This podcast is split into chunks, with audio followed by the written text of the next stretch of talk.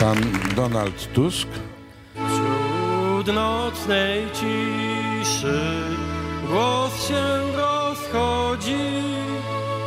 Wstańcie pasterze, Bóg się wam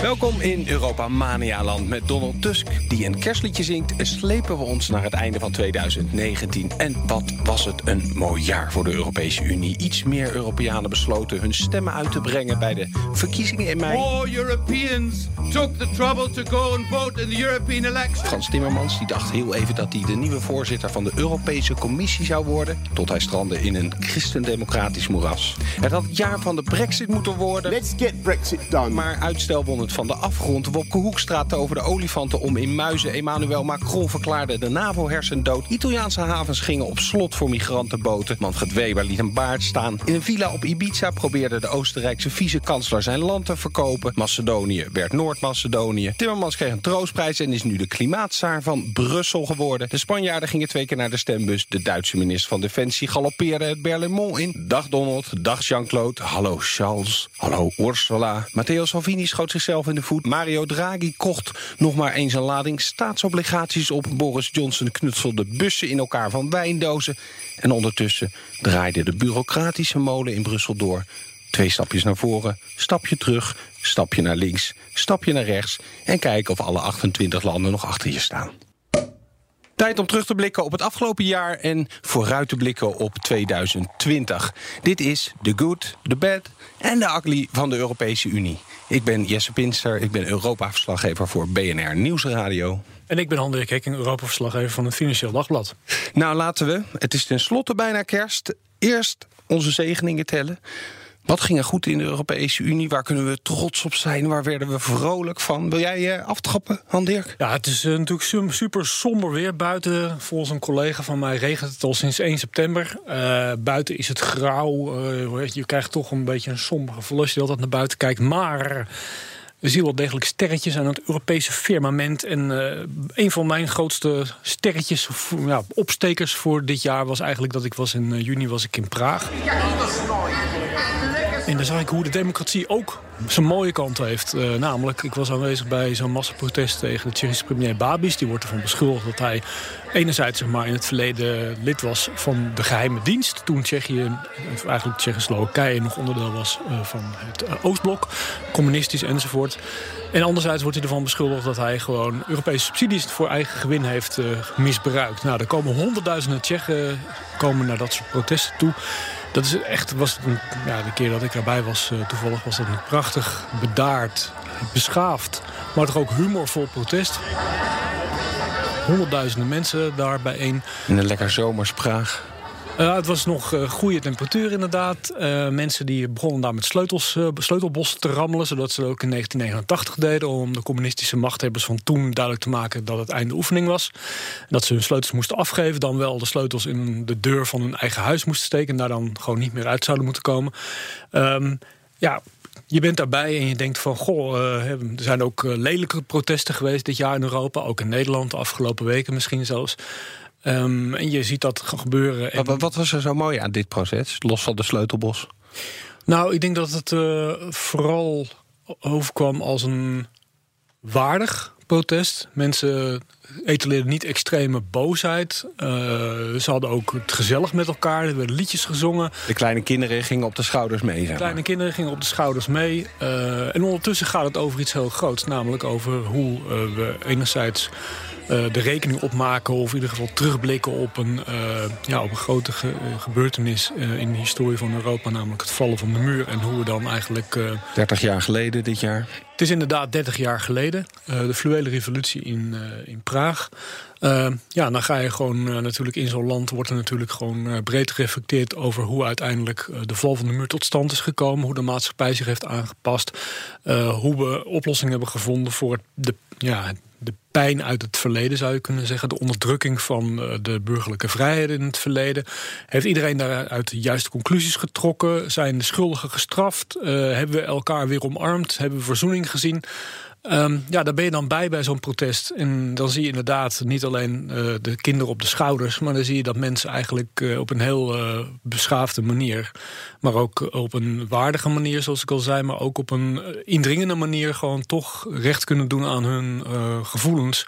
Tegelijkertijd stemt het ook een beetje zorgelijk ongerust... dat er honderdduizenden Tsjechen de straat op gaan 30 jaar later. Want dat geeft toch ook aan dat er iets nog niet goed is. Ja, normaal ben ik degene die hier over het glas dat half leeg is uh, begint. Uh, maar ik wil nu eindelijk een keer een verhaal vertellen dat het glas half vol was. Namelijk dat de Tsjechen prachtig democratisch bezig zijn. En nou, oké, ze hebben het nog niet helemaal voor elkaar. De zaak loopt nog en zo. Maar dan begin jij een beetje met, met dat het buiten regent. Ja, dat is waar. Het regent buiten al sinds 1 september. Als maar hard genoeg blijven regenen, is op een gegeven moment dat glas wel helemaal vol. Ja, dan loopt het over. Een, een, een moment wat wij. Of wil je nog wat meer over Tsjechië? Nee, toch? Nee, nee, nee. Prachtig land, prachtig sfeer, ambiance, goed bier, uh, burgerschap enzovoort, burgerzin. Fantastisch. Ga door, ga door mensen. Een moment wat mij wel heel erg is uh, bijgebleven... is dat ik uh, in het voorjaar, voor de, in de aanloop naar de Europese verkiezingen... een aantal langere interviews, reportages ben gaan maken. En even dus buiten het hele Brusselse... en ook een beetje buiten de politiek ben gebleven. En toen was ik uh, ook in Toscane op een gegeven moment beland. Novanta heet dat. Dat is een project van vier nou, nog redelijk jonge Nederlandse gasten. Ik denk dat ze zo rond de 30 zijn. En die hebben daar uh, een, een, een, verlaten Italiaans dorpje gevonden, Borgo di Gello. En dat zijn ze langzaam aan het opkopen. In uh, 1960 zijn eigenlijk alle, is het dorpje verlaten komen staan. En heel veel eh, van dit soort plekken in Zuid-Europa en uh, Middellandse zeegebied zijn dit soort plekken gewoon verlaten door de boeren. Omdat dit gebied te, ja, te heuvelachtig was. Ja, want die 16 huizen die staan op een toch wel ja, pittig stijl hellingje wel, hè? Ja, zeker. We zitten op dit moment uh, nou, op 600 meter hoogte. En dat is op zich niet veel, maar Um, het is echt wel een stevige helling. Dat klinkt misschien uh, als een soort imperialistisch uh, project waar ze mee bezig zijn, maar dat valt heel erg mee als je daar rondloopt. Ze willen daar een soort. nee, het is gewoon een soort toeristisch trekpleister. Je kan er met hele groepen heen. En ieder jaar proberen ze weer één of twee van die panden die een beetje vervallen zijn om te bouwen, zodat je er een mooie hotelkamer hebt. En dan aan het eind van het jaar hebben ze een klein beetje geld over, want het dorp is niet van hun, die is van Stefano, heet hij volgens mij hele oude uh, uh, Italiaan. En eigenlijk ook van zijn dochters. Hij heeft allemaal dochters. Die wonen gewoon lekker in Rome of in Milaan. En ieder jaar kopen ze dan weer een gebouwtje. Wat ze dan om gaan bouwen. En ik vond het toch wel mooi. Een paar gasten die nee, gewoon een avontuur aangaan in Toscane. De berg helemaal oplopen boven het dorpje. En daar dan een of andere toch een beetje eigenzinnige boer vinden. Die een schuur heeft volhangen met varkens. En daar allemaal worsten aan het maken is. We hebben een salame toscano, proprio tipico della Toscana toen ik daar was, uh, kon hij niet veel worsten maken. Want hij had net met het, uh, uh, het slachten van een varken... volgens mij een of andere zenuw in zijn arm doorgesneden. Maar goed, dat hield hem niet tegen om veel te hard met zijn jeep die berg op te rijden. Weet je, dat soort dingen gebeuren er ook. Dat is toch mooi? Maar ben je er heel zeker van dat deze Nederlanders gewoon als echte immigranten daar werden omarmd door de lokale gemeenschap? Het verschilde ook een beetje uh, per persoon. Ik heb uh, drie van de vier jongens die dit uh, begonnen zijn, die heb ik daar gesproken. En er was inderdaad eentje bij die nog heel veel op en neer aan het vliegen was. En die zei eerlijk ook van ja, mijn Italiaans is nog steeds niet zo goed. Maar de jongen die dan verantwoordelijk is voor het eten daar. Dus die staat daar in een keuken voor nou ja, alle vaak Amsterdamse grachten geworden om mensen die daarheen komen, staat hij te koken. Maar ik ben met hem op pad gegaan naar waar hij als eten vandaan haalde. En daar werd hij wel, uh, nou zelfs in de supermarkt in het dorpje, werd hij als een, een soort oude vriend uh, binnengehaald. Werd gelijk een fles wijn opengetrokken. Dus die, die, die zijn ook een soort van aan het integreren daar een beetje in Italië.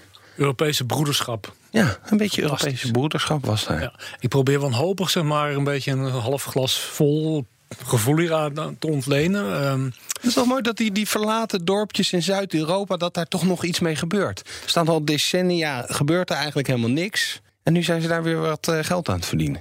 Ja, maar ja, als ze dat geld niet meebrengen... worden ze gelijk ook uitgekotst, ben ik bang.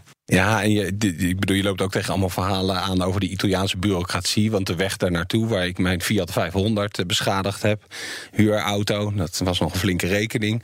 Maar ik ging toch een beetje te hard over een paar van die, van die geulen voor de afwatering uh, heen. Ze waren druk in gesprek met de gemeente of die weg niet wat verbeterd kon worden. En toen ging het ongeveer zo. Ze moesten een horecavergunning aanvragen. En ze dachten dat dat zo goed als gratis zou zijn, maar dat bleek 10.000 euro te kosten. Nou, dat hebben ze toen toch maar gedaan. En toen bleek er ineens 10.000 euro beschikbaar te zijn om de weg te verbeteren. En dat zeiden ze ook zo. Ja, nee, maar we hebben nu 10.000 euro om de weg te gaan verbeteren. Nou, dat is toch, toch creatief wat dat betreft. En ja. uh, misschien dat de Nederlandse bureaucratie daar ook een voorbeeld uh, aan kan nemen. Ja, zekere flexibiliteit. Het is wel jammer dat wij nu hier zelf niet een paar lekkere stukjes worst of wijn erbij hebben. We zijn natuurlijk al de hele week bezig om een fles wijn hier binnen, binnen te halen. Ja. Uh, zou ook opgestuurd worden, maar die is er niet. Ja, daar doet Europa dan weer helemaal niets tegen. De, de postdiensten. Ja, de postdiensten. Ja, daar is al heel veel, over, heel veel regulering over uitgestort. Maar het heeft er niet toe geleid maar dat ons favoriete fles wijn hier op tijd kwam. Misschien even vertellen uh, om welke wijn dat dan ging. Het ging om een wijn uit Twente die de zogenaamde Bob-status heeft gekregen. Beschermde oorsprongsbenaming krijg je dan. En dat is de Amt Delden. En ja, die wijn die is zo bijzonder dat hij die beschermde status krijgt. Dat heeft dan te maken met uh, bepaalde waardes aan suiker die erin zitten. En dat die druiven in Twente groeien op kleigrond. Nou allemaal unieke uh, uh, zaken zitten daaraan. En dit is het enige product in Nederland die dit jaar die status heeft gekregen. Het is echt hartverwarmend. En als je het hebt over sterretjes aan het Europese donkere firmament, dan is überhaupt het hele, de hele regulering van bijzondere producten, of het nou worst, kaas. Uh, Kroatische olijfolie, uh, Antdeldenwijn. kwam ik ook nog tegen. Kroatisch zout. Ja, ja, ja heeft ook heel bijzonder. Heel bijzonder. Mm -hmm. echt, uh, ja, nee, ik bedoel, en ik heb je wel door. Je wil het gewoon namaken om daar geld aan te verdienen. Ja, dat mag dus niet. Nee, precies. Daar ben je er gloeiend bij. Krijg je toch Kroaten op je dak op een gegeven moment. Ja, en, en Brussel krijg je op je dak. Precies. Maar uh, toch hartverwarmend dat Europa dat allemaal gewoon voor ons, uh, voor ons regelt. Ja, en Amdelde, die wijn kan alleen maar beter worden. Want dit is een klein beetje nadeel. Hier is het glas. Hè, het glas is niet eens gevuld, hè, omdat die wijn is niet gekomen. Maar hier is het glas toch ook wel een beetje half leeg. Want we hebben een klimaatzaar, Frans Timmermans, die noemde hem al. En die gaat ervoor zorgen dat de opwarming van de aarde eigenlijk, uh, zeker in Europa, dat die gewoon beperkt blijft. En het nadeel daarvan is wel dat, kijk, op dit moment is het zo dat de klimatologische grens waardoor wijnbouw, waaronder wijnbouw uh, gunstig is, waar druiven voldoende suikers produceren, die grens die verschuift langzaam maar zeker naar het noorden toe. Als Tot Europa, Twente en voorbij Twente. Voorbij Twente. Ik zeg Château de Groningen. maar um, het nadeel van Europees klimaatbeleid zou dus kunnen zijn dat deze zeg maar, prachtige ontwikkeling, Nederlandse wijnbouw die langzaam maar zeker de vleugels uitslaat, dat die tot stilstand komt. Gewoon ja. door Europa. Nee, nee, nee. Het, het glas is daar ook eigenlijk weer half vol. Oh. Want we moeten van Timmermans natuurlijk ook steeds lokaler gaan produceren en, en consumeren. Weet je, het kan niet meer zo zijn dat uh, Nederland allemaal varkens exporteert de hele wereld over. Maar de varkentjes die gewoon netjes in Nederland geproduceerd worden. en dus niet heel ver vervoerd hoeven te worden. die mogen we straks wel eten. Dus die wijn, we mogen straks juist die wijn uit Zuid-Afrika en uit Amerika. Die, die mogen we niet meer drinken. Maar de wijn uit Twente daarentegen, die wel. Ja. Zijn er nog dingen waar het glas gewoon echt half vol is afgelopen jaar? Of helemaal vol eigenlijk. Een heel nou, vol ja, kijk, glas. Iedereen ik vond die, die, die Noord, Noord-Macedoniërs, ik noemde ze in, uh, in het intro heel even. -hmm. Dat vind ik toch wel, die zijn over hun schaduw heen gestapt, hebben de naam van hun land veranderd om aan, een einde aan een conflict te maken. Dat is toch. Ze worden er niet voor beloond, want toen kwam Emmanuel Macron langs en die zei: Jullie hebben helemaal niks te zoeken voorlopig in de Europese Unie. Toen leek het glas weer half leeg. ja, toch weer wel. Nee, ze zijn bij de NAVO gekomen dit jaar. Ja, nee, klopt. Uh, als je het hebt over politieke moed, dan heb je het eigenlijk over uh, die Noord-Macedonische premier, die Zaev, die uiteindelijk uh, zichzelf niet populair heeft gemaakt door de naam van dat land te veranderen. Want ze vonden wel degelijk dat ze daar in Macedonië woonden en niet in Noord-Macedonië. Maar uiteindelijk heeft die man gezegd, en die heeft uiteindelijk zelfs klap opgelopen in het parlement. Is een enorme opstoot uh, geweest waarin de oppositie gewoon uh, boeven inhuurde om gewoon uh, Zaev en zijn partij in elkaar te rammen. Um, dat is politieke moed om, om dan toch gewoon door te gaan. En die man heeft inderdaad een akkoord weten te bereiken met Griekenland. Uh, dus het is staatsmanschap. Goed dat het bestaat in Europa. Ja, hij is niet beloond, maar ik ben het met je eens. Het feit dat politici in, in de Balkan gewoon op deze manier laten zien dat ze hervormingsbereid zijn. En dat ze onze democratische waarden, zoals wij die allemaal uh, omarmen in Europa, dat ze die ook werkelijk. Uh, een warm hart toedragen. Een warm hart toedragen en ten uitvoer brengen. Dat is prachtig. Als er één ding is waar ik uh, het afgelopen jaar te veel tijd in heb gestoken, dan is het wel het kijken en luisteren naar het uh, Lagerhuis in Londen. Met wat daar allemaal gebeurde, of misschien moet ik zeggen wat daar allemaal niet gebeurde. Dus voor de laatste keer dit jaar.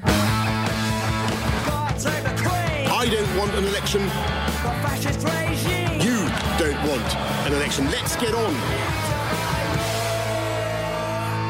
Iemand die nog verslaafder is aan het lagerhuisbordje dan ik zelf ben, dat is misschien wel onze eigen Connor Klerks. En om nou te zeggen dat je daar een gelukkiger mens van bent geworden in het afgelopen jaar. Nee, dat, nee, dat ben ik niet. Ik, uh, ik heb duizend doden gestorven achter mijn laptopje met de, met de lagerhuisstream aan. Het was een bewogen jaar, hè? Wat heb je voor ons in, in petto in deze speciale kerst-eindejaarsshow? Ja, ik, uh, ik heb even na zitten denken over hoe we dit jaar nou uh, het beste kunnen samenvatten. En of ik nou een soort van eindejaarslijstje of uh, een, een, hele round-up. Ik denk, ja, ik hoef niet weer alles uit te gaan leggen. Dat weten mensen al. Zelfs aan deze kant van het kanaal beginnen mensen toch wel een beetje Brexit-vermoeidheidstrekjes te vertonen. Dus ik dacht, ik hou het simpel en ik heb dit voor jullie gemaakt. De top 3 van de hypocrisie. Nou, dat klinkt al veelbelovend ja, in ieder geval. Zullen we dan maar aftrappen met. 3. Wat staat op 3? Op 3 is uh, binnengekomen, echt uh, nog vrij vers van de pers.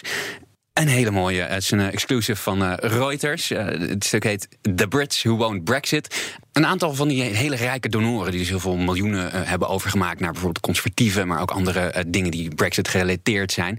Die zijn een beetje met iets raars bezig. Die proberen namelijk een soort van asiel aan te vragen in Cyprus. In Cyprus? In Cyprus, ja. Want uh, daar uh, krijg je dan uh, lekker een EU-paspoortje bij je.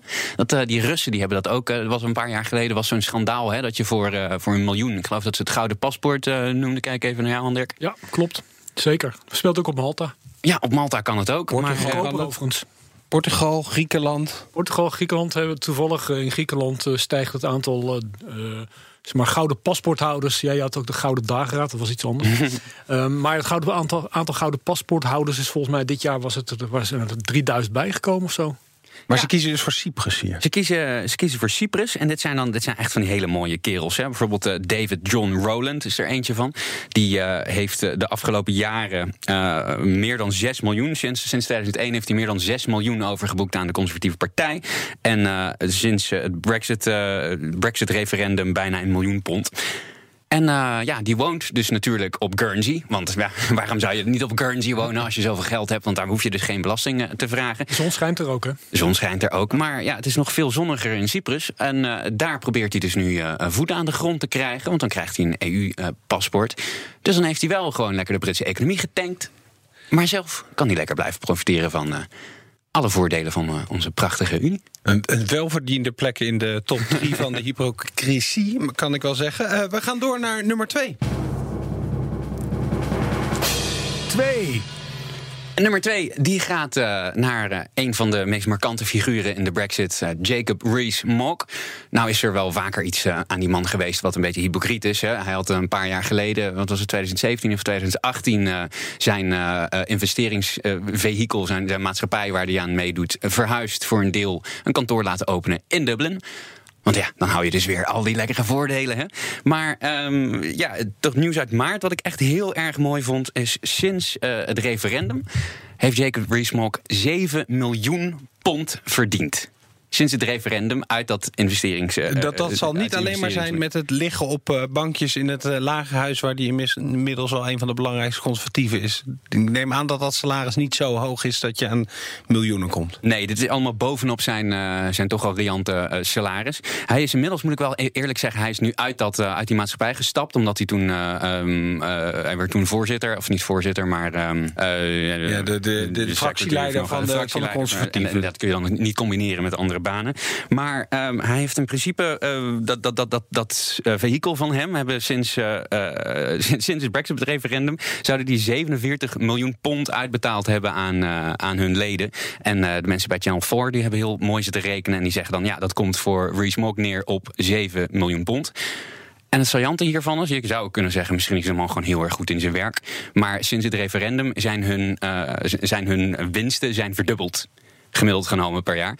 Dus uh, ja, dat zou toch, dat lijkt er toch wel heel erg op dat ze gewoon de, de pond hebben geshort.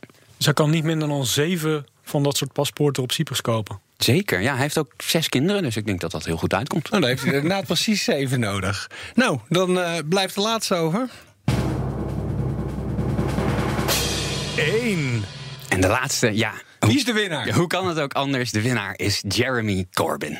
Hemzelf? Hemzelf, ja. Die man... Uh, hij wint niks, maar hier wint hij. Bij, bij Ja, ons in. Europa Mania wint uh, Corbyn gewoon. Ik heb best wel even nagedacht over wat ik nou echt het meest stuitende hypocriete moment vond van het Brexit-jaar. Want het waren er natuurlijk een heleboel. Maar dit was gewoon zo gek. Die man heeft in 2017 ternauwernood een verkiezing verloren hè, van Theresa May toen. Die, die, die, won echt nog maar net. Sinds 2017, elke week in het lagerhuis. We demand an election. We have to get an election. Nou, we moeten naar de verkiezingen. We moeten stemmen. En toen was het eh, 5 september 2019. En toen zei eh, Boris Johnson aan de overkant... laten we een verkiezing uitschrijven. En wat zei hij? Nee! Nee, nee, nee, nee, nee. nee. Was niet zo werd ze natuurlijk niet getrouwd. En zo werd eh, Jeremy Corbyn werd de allereerste oppositieleider in de geschiedenis van het Lagerhuis. Die weigerde om eh, naar de stembus te gaan. Nou, die verkiezingen heeft hij uiteindelijk wel gekregen die hij niet wilde hebben. Ja, ja niemand En, wilde en die nu begrijpen we ook heel goed waarom hij dat in september misschien ook nog niet wilde. Ja, had beter nog een keer voor kunnen liggen. En zo lopen we langzaam warm voor nog een heel fijn Brexit 2020. Want dat zal wel weer een. eh, Nog een Brexit decennium, denk ik. Ja!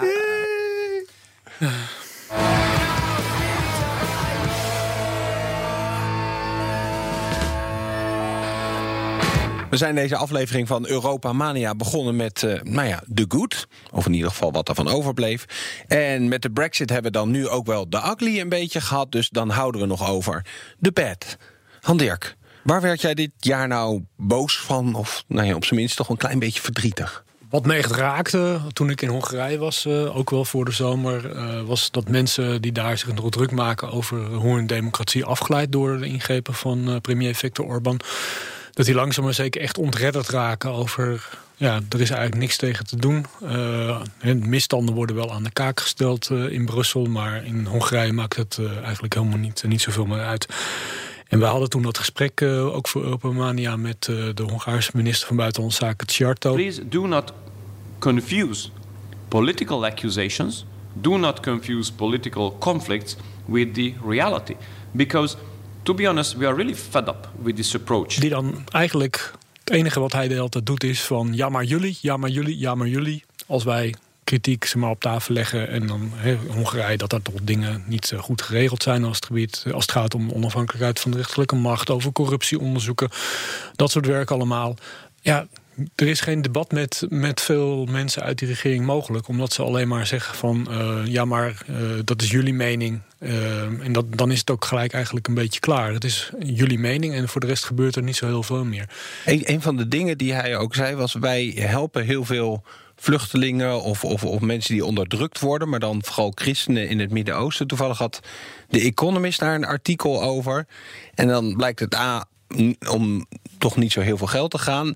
Maar dat geld gaat eigenlijk ook vooral naar een paar vastgoedprojecten. Dus wel, weliswaar in het Midden-Oosten, vaak ook nog wel in regio's waar veel christenen wonen. Maar om nou te zeggen dat ze een soort voortrekkersrol hebben als het gaat om ontwikkelingshulp naar eh, christelijke minderheden, dat, eh, daar viel nog wel wat op af te dingen.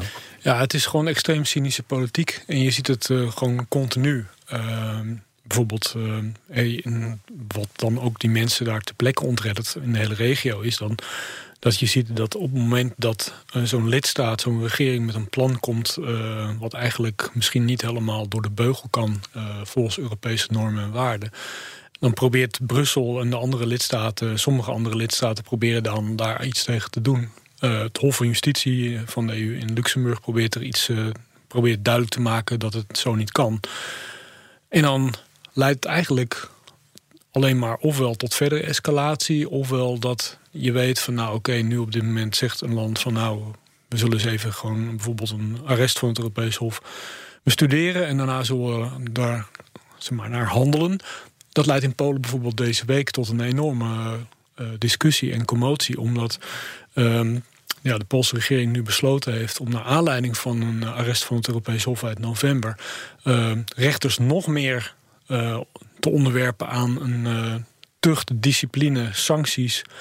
Um, ze mogen volgens een voorstel van het uh, Poolse ministerie van Justitie straks ook niet eens meer als zij uh, vragen willen stellen aan Luxemburg, moeten daar eerst toestemming voor vragen aan hun eigen constitutionele hof.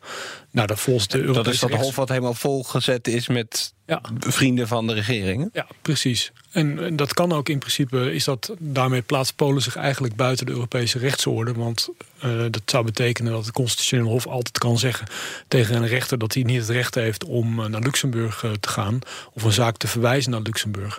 En in principe is dat onmogelijk op dit moment in de manier waarop gewoon rechtspraak in Europa is, is geregeld. Nog even het cynisme in Hongarije. Uh, meest in het oog springende voorbeeld daarvan was misschien wel dit jaar dat de universiteit daar, de uh, Central European University of de Soros Universiteit, zoals het uh, door Orbán dan genoemd wordt, dat die dus echt verhuisd is naar Wenen en niet meer in Budapest uh, zit. En toen kwam ik een klein berichtje tegen dat de regering nu in gesprek is met China om een universiteit. En dat is dan de Chinese Universiteit van. Wacht, ik had het ergens opgeschreven. Fudan. Fudan. De Fudan University, die gaan dus een dependance beginnen in Budapest, is het plan. Terwijl de hele reden om die Central European Universiteit uh, daaruit te knikkeren was dat het vanuit het buitenland kwam. Dat het een soort Amerikaans gefinancierde universiteit in Hongarije was. Dus dat is, het is niet eens cynisme, het is gewoon ja, maar dat kon er weg is. Hypocriet eigenlijk. Ja, nee, we kunnen onze top 1000 of top 2000 van de Europese hypocrisie... kunnen we zeker gewoon moeiteloos vullen. Ik denk dat we dan te weinig cent uit... De top 2000 moet dat dan zijn, hè? Met, ja, uh, in de kerstdagen. Ja. Een ander onderwerp dit afgelopen jaar waar ik toch een beetje, nee, een beetje verdrietig van werd. Misschien uh, was de hele discussie over de eurozonebegroting. Ja. Die we niet zo mogen noemen. Hè? Dat is nee, de, de, de, big. De ja, big met dubbel C. Het begrotingsinstrument voor convergentie en concurrentievermogen. Ja. Verward niet met de balpen. Dat is, uh, dat is de muis in de kooi, zeg maar, die ooit een olifant was toen Macron het voorstelde. Want um, kijk, tuurlijk, je moet een compromis bereiken in Europa. En uh, dat is geven en nemen. En Macron die had wel hele grote ambities daarbij. Dat moesten nou ja, uiteindelijk een soort van honderden miljarden zijn... die ervoor zouden zorgen dat nou ja, de schokken in de Europese Unie... op de economie dat die, die opgevangen worden. Maar dat kan dan ook zijn uh, hoge jeugdwerkloosheid in Spanje... om maar iets te noemen.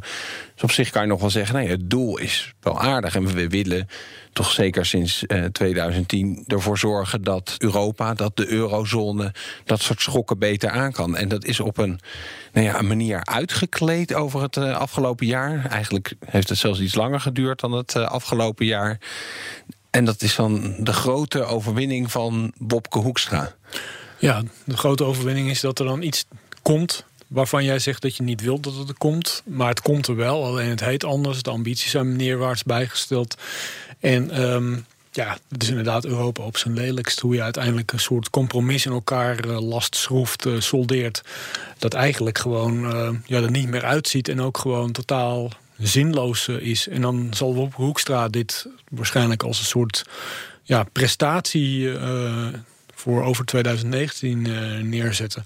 Maar ja, als je vanaf de zijkant ernaar kijkt, dan zie je gewoon van dat de discussie over uh, de verbetering van het beheer van de eurozone, de versterking van de eurozone, dat het dit jaar gewoon natuurlijk rampzalig is afgelopen. Niet alleen het gezeur over het begrotingsinstrument, hoe het ook heet. Maar ook bijvoorbeeld uh, ja, het Euronoodfonds. Waarop het de elfde uren de Italianen, uitgerekend de Italianen... waarvan iedereen dacht dat ze daarvan zouden profiteren... die dan op de rem trappen en die dan ook in slagen om de zaak gewoon zo te traineren. Dus dat er wederom geen akkoord uh, was. Waarom trappen zij zo op de rem?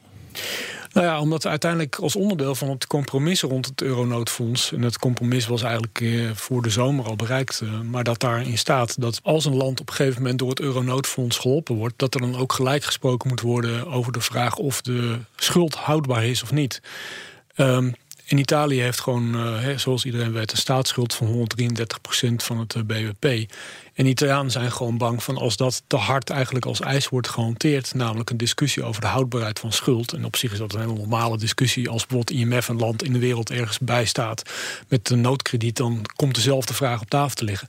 Maar Italië is gewoon bang dat op het moment dat dat eurozone noodfonds nieuwe stijl van kracht wordt met deze eis, dat dat dan leidt tot ja, een ondergraving van de positie van Italiaanse staatsobligaties. Omdat uiteindelijk, als een land 133% staatsschuld heeft van de BBP, ja, dan zou dat kunnen betekenen dat je gelijk moet gaan praten over uh, ja, maatregelen om uh, die schuld houdbaarder te maken. En dan moet je het gaan hebben over herstructurering. Namelijk, krijgt, krijgt elke schuldeiser dan nog zijn geld terug? Of moet hij niet een haircut accepteren? En dan is er nog niet eens een, crisis of zo, maar het zou zomaar de koers en de rente van Italië gewoon, eh, koers van staatsobligaties en de rente van Italiaanse staatsschuld, zou die gelijk onder druk kunnen zetten. We hoorden natuurlijk altijd al de voorzitter van de Eurogroep... Eh, toen het nog eh, Jeroen Dijsselbloem was al zeggen... moet de bankenunie afmaken. En dat mantra gaat eigenlijk de hele tijd door. En nu hebben we een nieuwe Europese commissie met uh, von der Leyen... en die kan eigenlijk het, het crisisproef maken van de eurozone... gewoon weer bovenaan de agenda zetten. Ja, ik ben bijna bang dat het een soort Brexit-scenario wordt... waarin dus eeuwig gesproken wordt over de afronding van een proces. Er was nog een uh, ander punt waar ik. Uh, dat was wel een beetje beangstigend. En, en hilarisch soms tegelijkertijd. Hans Christian Strache en de FPÖ dit jaar. Het, het, was al een beetje naar mijn achterhoofd verdwenen, het hele Ibiza-schandaal. Dat hij gefilmd was op, een, op Ibiza in een, een villa daar met een, iemand die zogenaamd de dochter van een Russische. Uh, uh, oligarch. Oligarch is het woord dan, hè? niet miljonair. Oligarch was. En die hem allemaal nou ja, aanbiedingen deed. En hij haar, die daar eigenlijk een beetje op neerkwamen. Als jullie mij helpen om de verkiezingen te winnen... of dat te doen via de media of door gewoon geld in mijn partij te steken... dan kan ik jullie straks allemaal mooie dingen uit de Oostenrijkse uh, staatskas gaan geven. Dus niet zozeer cash, maar mooie contracten en, en dergelijke. Dat is toch wel schokkend dat dat, dat kan. Ja, het was natuurlijk allemaal fake. Het was allemaal opgezet om hem in de val te laten lopen. Maar dat er dus mensen in. Want hij zat gewoon in de regering op dat moment. Ja. Het is inderdaad een enorm somber stemmend verhaal. Uh, uiteindelijk heeft de kiezer in Oostenrijk wel de FPÖ afgestraft. Hè. Ze hebben de verkiezingen fors verloren, staan echt aan de zijkant nu uh, in de politiek. Tegelijkertijd onderstreept het ook nog maar eens uh, dat, kijk, wij hebben altijd het gevoel van, nou, in Zuid-Europa is van alles mis met de democratie.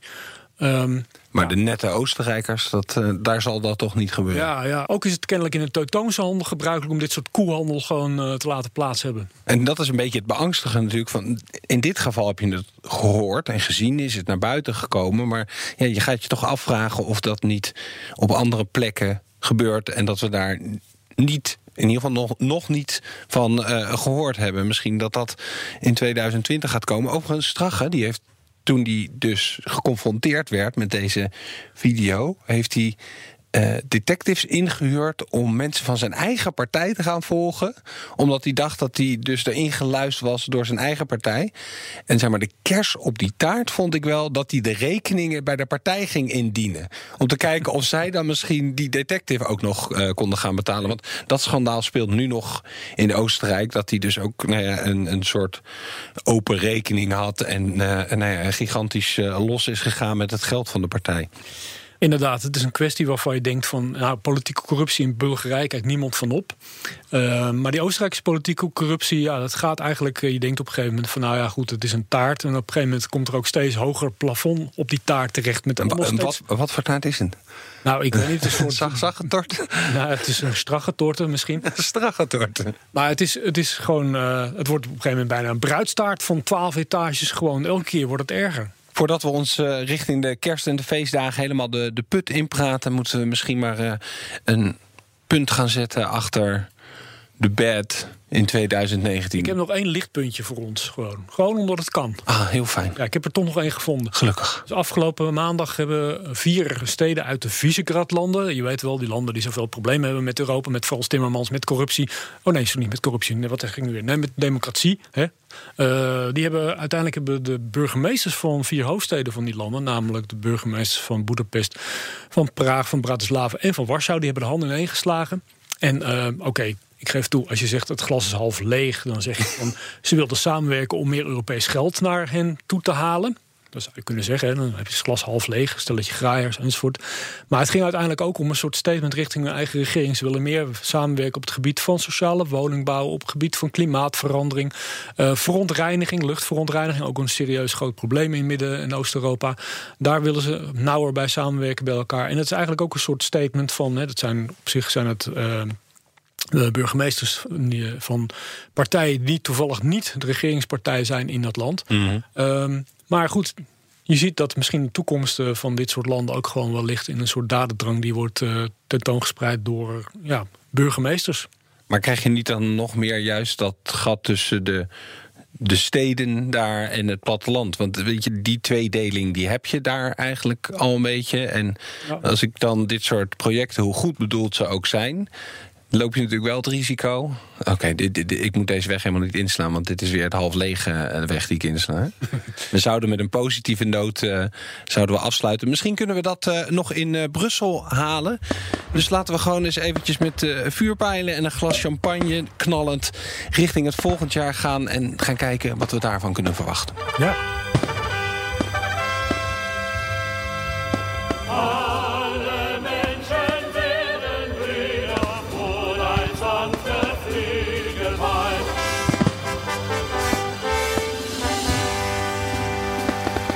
Wie wordt de Europeaan van 2020? Van wie gaan we veel horen? Wie gaat zijn stempel positief of negatief drukken op het jaar dat voor de deur staat? En dat gaan we bespreken met de twee correspondenten van het Financiële Dagblad in Brussel. Ria Kats en Matthijs Schiffers. Laten we bij Ria beginnen. Um, wie zou dat wel eens kunnen zijn? Wie moeten we in de gaten gaan houden in het uh, komende jaar, Ria? Ja, wie we in, het gaten, wie in de gaten moeten houden, dat is best wel saai, maar toch. Het is Rutte, Mark Rutte, onze premier. Standpunten liggen nog uiteen. Die heeft zich namelijk ongelooflijk ingegraven hier in Brussel. Namelijk door te zeggen, ja, 1% is 1%. We willen niet meer dan 1% van het uh, bruto nationaal product van de Europese Unie uitgeven aan de Europese begroting. Die de komende maanden moet worden heronderhandeld ja, eigenlijk uh, bijna alle landen op uh, een aantal kleine zuinige landjes naast zijn dat niet met hem eens. Die willen meer uitgeven. Die zeggen er zijn grote uitdagingen. We moeten dus meer geld investeren in veiligheid, klimaat, migratie, et cetera. Dus ja, ik denk dat Rutte erop terug moet komen. En ik ben erg benieuwd met wat voor verhaal hij hier um, ja, zijn verhaal gaat lopen houden. Ja, maar als iemand kan spinnen, dan is het, uh, is het die premier wel, toch? Dan is hij ineens weer vergeten dat hij dat ooit gezegd heeft. Ja, oké, okay, maar het is natuurlijk aan ons als pers om daar doorheen te prikken. En om te vragen van ja, wat is er misgegaan? Wat, uh, wat, wat, wat, wat, wat wil je nou eigenlijk?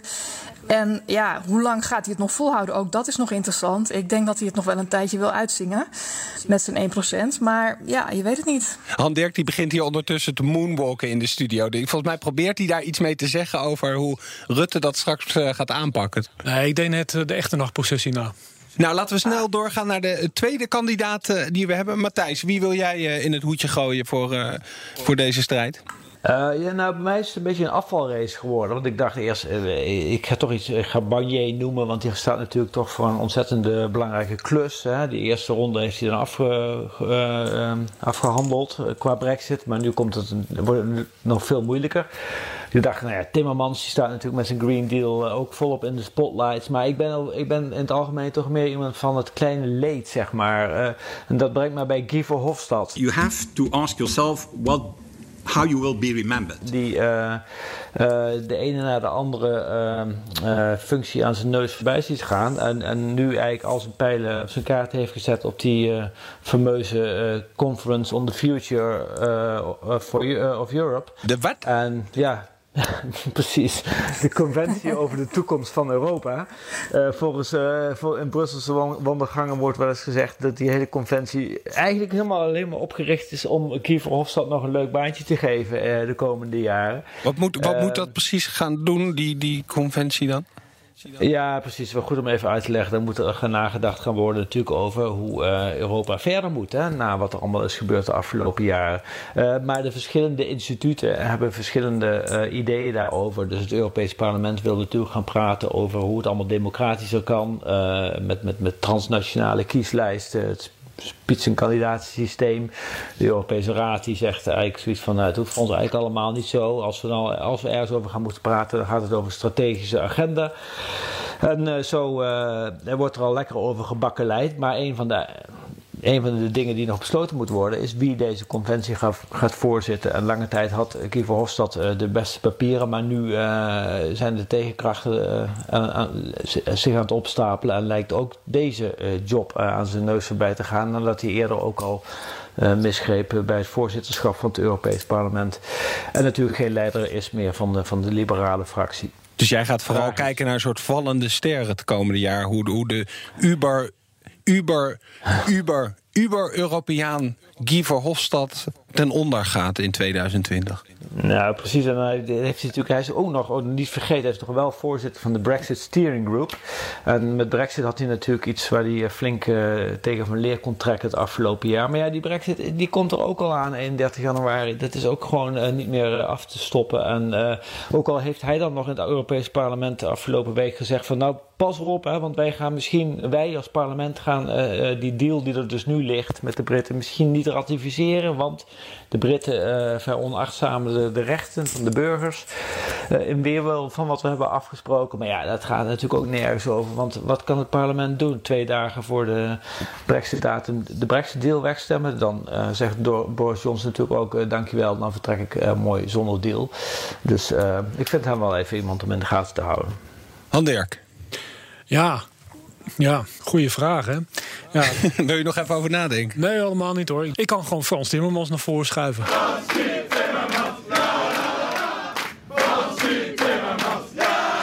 En het is misschien heel erg saai. zit er goed in de Nederlanders zo. Ja, precies. Maar het is natuurlijk gewoon... Het is misschien heel erg saai en heel erg voor de hand liggend. Maar ja, die Green Deal die hij heeft gepresenteerd samen met Ursula von der Leyen... is natuurlijk gewoon één grote gatenkaas. Maar het moet in 2020 moet er echt wat gebeuren... wat betreft geloofwaardigheid, wat betreft details.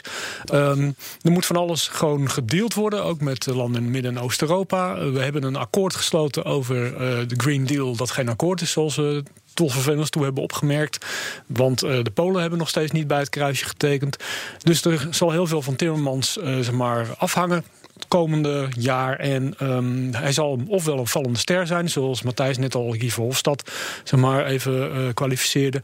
Ofwel is hij uh, ja, bezig met een uh, komeetachtige politieke carrière nog richting zeg maar, het ultieme firmament van het heelal. En wordt hij zeg maar, onze grote klimaatredder? Nou, het zal moeten blijken. Het klinkt bijna alsof we op een andere planeet gaan wonen, zoals jij het uh, vertelt, om uh, het klimaatprobleem te ontvluchten. Nou ja, misschien dat wij met onze telescoop zeg maar, gewoon de enorme ja, opstijging van Frans Timmermans in de wereldgeschiedenis zullen meemaken. Nou, dan ga ik zelf ook nog een, een, kleine duit in het zakje doen. Ik denk Emmanuel Macron. Et qui est pour moi un choix absolument crucial des prochaines années. Ik denk dat die, het tegenhouden van Albanië en Macedonië, de toetredingsgesprekken en de opmerkingen over de NAVO, die hersendood is, dat dat echt nog maar een voorproefje is geweest van wat hij in 2020 gaat doen. Hij zit er nu een tijdje daar in Parijs. Hij moet rekening gaan houden met de volgende verkiezingen. Dus weet je, het wordt nu tijd om gewoon echt dingen te gaan doen. En nee, als we een beetje kijken hoe het het afgelopen half jaar ging, uh, gaat hij dat niet. Uh, gaat hij dat met gestrekt been doen in ieder geval. En, en hard erin. Dus ik denk dat uh, weet je, Merkel, die toch steeds meer op de achtergrond aan het raken is. Weet je, die gaat toch vertrekken binnenkort. Heeft misschien niet zoveel te zeggen. Denk ik dat het echt het, het jaar van Macron wordt. En of dat dan positief of vooral tot heel veel ruzie gaat leiden, dat uh, laat ik dan even in het midden. Nou jongens, nog even een heel klein uh, stemrondetje. Wil iedereen op zijn eigen kandidaat stemmen? Of is er iemand die uh, durft te switchen zodat we er een winnaar uit kunnen halen? Ja, ik, ik, stem op mijn eigen kandidaat, op Guy. Ja. Ria? Nou, weet je, ik gun jou uh, Macron. Maar ik ben bang dat hij, um, dat hij inderdaad heel erg op het Europese toneel zich gaat manifesteren. Maar ook om um, ja, de aandacht van binnenlandse problemen uh -huh. af te leiden. Want uh, ja, die zijn er natuurlijk zat. En ja, hij zit er toch wel in. Een grote Europeaan, zoals jullie het net noemden, zo wil ik hem toch niet noemen. Het is natuurlijk toch meer van hoe kan ik Frankrijk zo groot mogelijk krijgen binnen de Europese Unie. Uh, de Europese belangen moeten wel hand in hand gaan met de Franse belangen. Hij is toch, is toch veel te Frans nog om een echt grote Europeaan te zijn, denk ik. Kijk, daar heb ik nu. Ik heb wel, ondanks alle kanttekeningen die ze erbij plaatsen, heb ik nu een extra uh, stem gekregen. Han Dirk? Ja, nee, ik denk dat uh, gewoon wat er ook gebeurt met Emmanuel Macron, dat die moet mijn stem ook gaan krijgen. Ik uh, denk Frans Timmermans, ja, het zal moeten blijken. Ik kan niet op mezelf nog een keer gaan stemmen. Dus ik denk dat mijn stem nog gaat naar Emmanuel Macron. En dat uiteindelijk de problemen die hij in Frankrijk heeft... ook uiteindelijk hele grote Europese problemen zijn. En als hij die in Frankrijk weet op te lossen... dan betekent dat wel misschien iets moois voor ons in Europa. En anderzijds kan hij misschien enorm crashen in Europa. Dat is ook wel goed mogelijk... omdat uiteindelijk door de brexit... Uh, ja, de machtsbalans in Europa uit het lood is. Ten meer ook omdat, zoals je al aanhaalde... Angela Merkel eigenlijk langzaam maar zeker aan het vervagen is. Dus uh, ja, het wordt het jaar van Macron. Ik ben het helemaal met je eens. Waarom, waarom kom ik daar niet op? Nou, dan ga ik, want ik bedoel, het gaat in Europa om uh, geven en nemen. Dus uh, Ria, jij krijgt mijn stem. Um, en dat kan ik ook heel makkelijk doen, want dan heb ik nog steeds twee stemmen en heb ik gewonnen. Dus Emmanuel Macron wordt de winnaar van, van deze totaal random peiling. Glad die wij... is dit, hè? Van de presentator. Nou ja, denk je nou echt dat het uh, binnenskamers daar in Brussel niet, uh, niet, anders gaat dan dit? Ja, het is heel Macron. Je, je, je, je bent hem eigenlijk al, je ademt hem. Dankjewel. hey jongens, dank jullie wel. En uh, ik zeg fijne, fijne feestdagen alvast. Zelf Jullie ook. Doei. Hoi. Hoi. En daarmee zijn we aan het einde gekomen van de laatste Europa Mania van 2019. Bedankt voor het luisteren en in januari dan zijn we weer terug. En dan is het nu tijd om Donald Tusk zijn kerstliedje af te laten zien. Stańcie pasterze, Bóg się wam rodzi. Czym prędzej się wybierajcie, do Betlejem pospieszajcie, przywitać Pana. Czym prędzej